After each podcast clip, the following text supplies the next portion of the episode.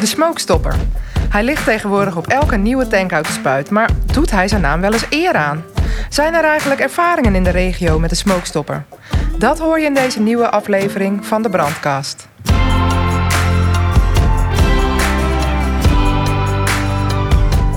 Leuk dat je luistert naar de Brandkast van de Vru.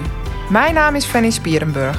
Elke aflevering bespreek ik samen met een collega van Team Brandonderzoek één incident en de lessen die we daaruit kunnen leren.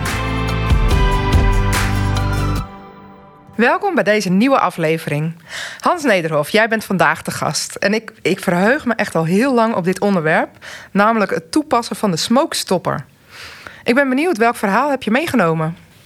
Uh, het incident waar ik uh, graag over wil vertellen is uh, een incident in Hof van Transwijk. Hof van Transwijk is een ehm, zorginstelling waar ouderen zelfstandig wonen en op een aantal verdiepingen ouderen worden verpleegd. Op een vrijdagavond kwam er een melding binnen van een brand in een keukentje in een van de kamers. waarbij een flinke rookverspreiding was, waardoor de verdieping de vijfde verdieping ontruimd moest worden. En dat een flinke impact op de bewoners had. Welke inzettactiek werd gekozen door de ploeg die het eerste plaatsen was? Uh, de brand was bij aankomst beperkt tot één appartement. Hm.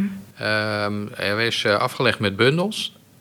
en om er ook de verspreiding tegen te gaan tijdens de inzet is gebruik gemaakt van de smokestopper.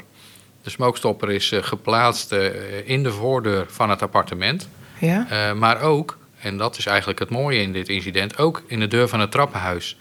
Eh, en waarom is die daar geplaatst?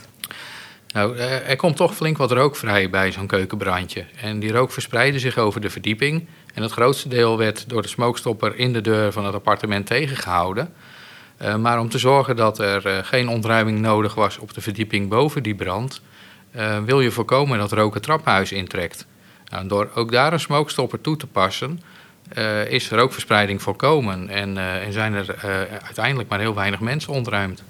Want waarom zou eigenlijk de rook het trappenhuis ingaan dan? Ja, in de praktijk zien we dat een, een trappenhuis is afgesloten met een brandwerende deur. Ja. maar om een inzet te kunnen doen, hebben we heel vaak een droge blusleiding nodig. En die zitten in de trappenhuizen. dus in de, om de brand te kunnen bespreiden, ligt er een slang tussen de deur van het trappenhuis naar de brandruimte. Uh, en daardoor staat die deur van het traphuis dus open. Wat preventief gezien eigenlijk niet wenselijk is, maar niet te voorkomen is bij een inzet. Nou, nee. Daar werkt een fantastisch bij om die rookverspreiding tegen te gaan. Ik heb me dat echt nooit gerealiseerd, dat dan de droge blusleiding in het trappenhuis zit. Ja, dat is, uh, dat is eigenlijk van oudsher. We hebben ook allemaal in de brandwachtopleiding nog geleerd... als je een droge blusleiding aansluit beneden en voedt met water... Ja. Wat je, het eerste wat je doet is al die verdiepingen afrennen... om de afsluiters dicht te doen.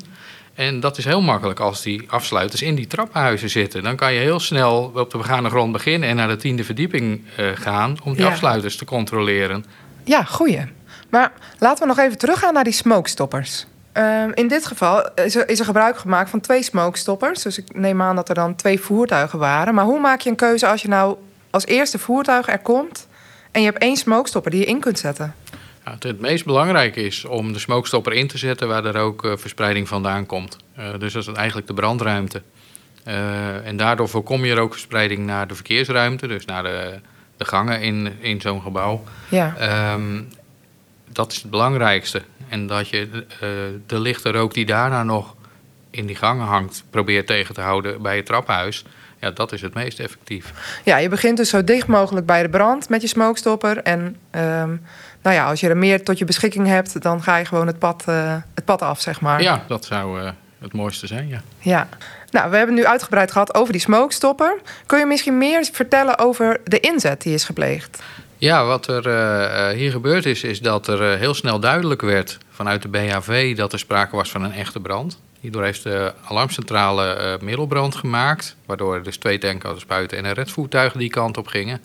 En het voordeel van die twee redvoertuigen is dan ook dat er twee smokestoppers zijn.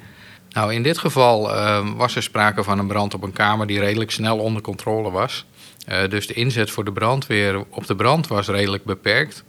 Um, maar de rookverspreiding uh, was toch zodanig dat het gebouw geventileerd uh, moest worden. En dat is in dergelijke gebouwen ook wel een uitdaging, omdat je uh, ja, die redelijk geïsoleerd zijn, waardoor je die rook niet zomaar kwijt kan. En hoe hebben ze dat hier opgelost? Uh, met overdrukventilatoren uit de redvoertuigen en vanuit de BBM in, uit Nieuwegein. Ja, en, en uh, ja, ik neem aan dat je dan. Uh, het principe is: uh, je zet de ventilator neer, je doet de raam open en je laat de lucht stromen. Maar hoe is dat dan hier ja, toegepast? in dit geval was dat wat lastiger. Dan, dat betekende dat een aantal ramen van appartementen opengezet moesten worden. Dus er was sprake van een toevoer van verse lucht. En die werd dan afgevoerd via die appartementen. Ja, ja dat kon daar niet anders. Ja, ja, precies. Ja, dat is eigenlijk een keuze die je eigenlijk niet wil maken, maar waar geen andere mogelijkheid nee, was. Nee, dit soort gebouwen zijn niet ontworpen om, om te ventileren eigenlijk. Nee. Zullen we het ook nog even hebben over de ontruiming? Want dat is in deze situaties ook altijd wel interessant. Ja, voor de ontruiming is het ook goed om, uh, om preventieve kennis uh, uh, in je bagage mee te hebben. Want dit soort gebouwen zijn ontworpen op horizontale ontruiming. En dat wil zeggen, er zit een brandscheiding op een verdieping. bedoeld dat als er brand is in een, in een brandcompartiment, dat de bewoners in dat brandcompartiment veilig zijn in het brandcompartiment ernaast. Dus door die mensen op dezelfde gang achter een brandscheiding te zetten, zijn ze een tijd veilig en kan de brandweer zijn werk doen. Nou, de aanwezigheid van dat soort voorzieningen zijn heel nuttig om, um, ja, om die kennis te hebben als je een pand moet ontruimen waar brand is. Want een extra factor was toch dat je in deze situatie te maken had met dementerende bejaarden? Ja, dat betekent dat je. Uh, uh, of kennis moet hebben van uh, het type mensen wat daar woont. Nou, dat is bijna niet te doen als, in zo'n grote regio als Utrecht. Dus je bent heel erg aangewezen op de bedrijfshulpverleners. Ja. Die kunnen omgaan met uh, de bewoners en ook weten hoe je die in actie krijgt. Ja, en dat is anders dan bij een scholier bijvoorbeeld, waarvan je zegt je moet nu naar buiten. Dan gaan ze wel. Maar ja. bij dit soort bewoners kan je daar niet zomaar van uitgaan. Ja. En hoe ver was de ontruiming al toen bij aankomst van de eerste voertuig? Dat was goed geregeld uh, in dit gebouw. Uh, de bedrijfshulpverleners hebben uh, de kamers nabij de brand direct ontruimd en waren nog bezig met de kamers daaromheen in dat brandcompartiment. Maar eigenlijk ja. zijn de bewoners ehm, nauwelijks door bedreigd geweest door rook, omdat die BFV ook netjes de kamer waar de brand was dicht gedaan had. Ja, nou, dat hebben ze dan goed gedaan. Dat zeker. Niet ja. verdienen een compliment. En dat is in de nabespreking van dit incident ook, uh, ook wel naar buiten gekomen. Ja. En uh, welke lessen kunnen we hieruit leren? Nou, bij dit soort incidenten zien we toch dat handjes nodig zijn. Dus uh, schaal snel op, waardoor er meer TS te plaatsen zijn en je ook mensen hebt uh, om te, of te kunnen helpen met ontruiming.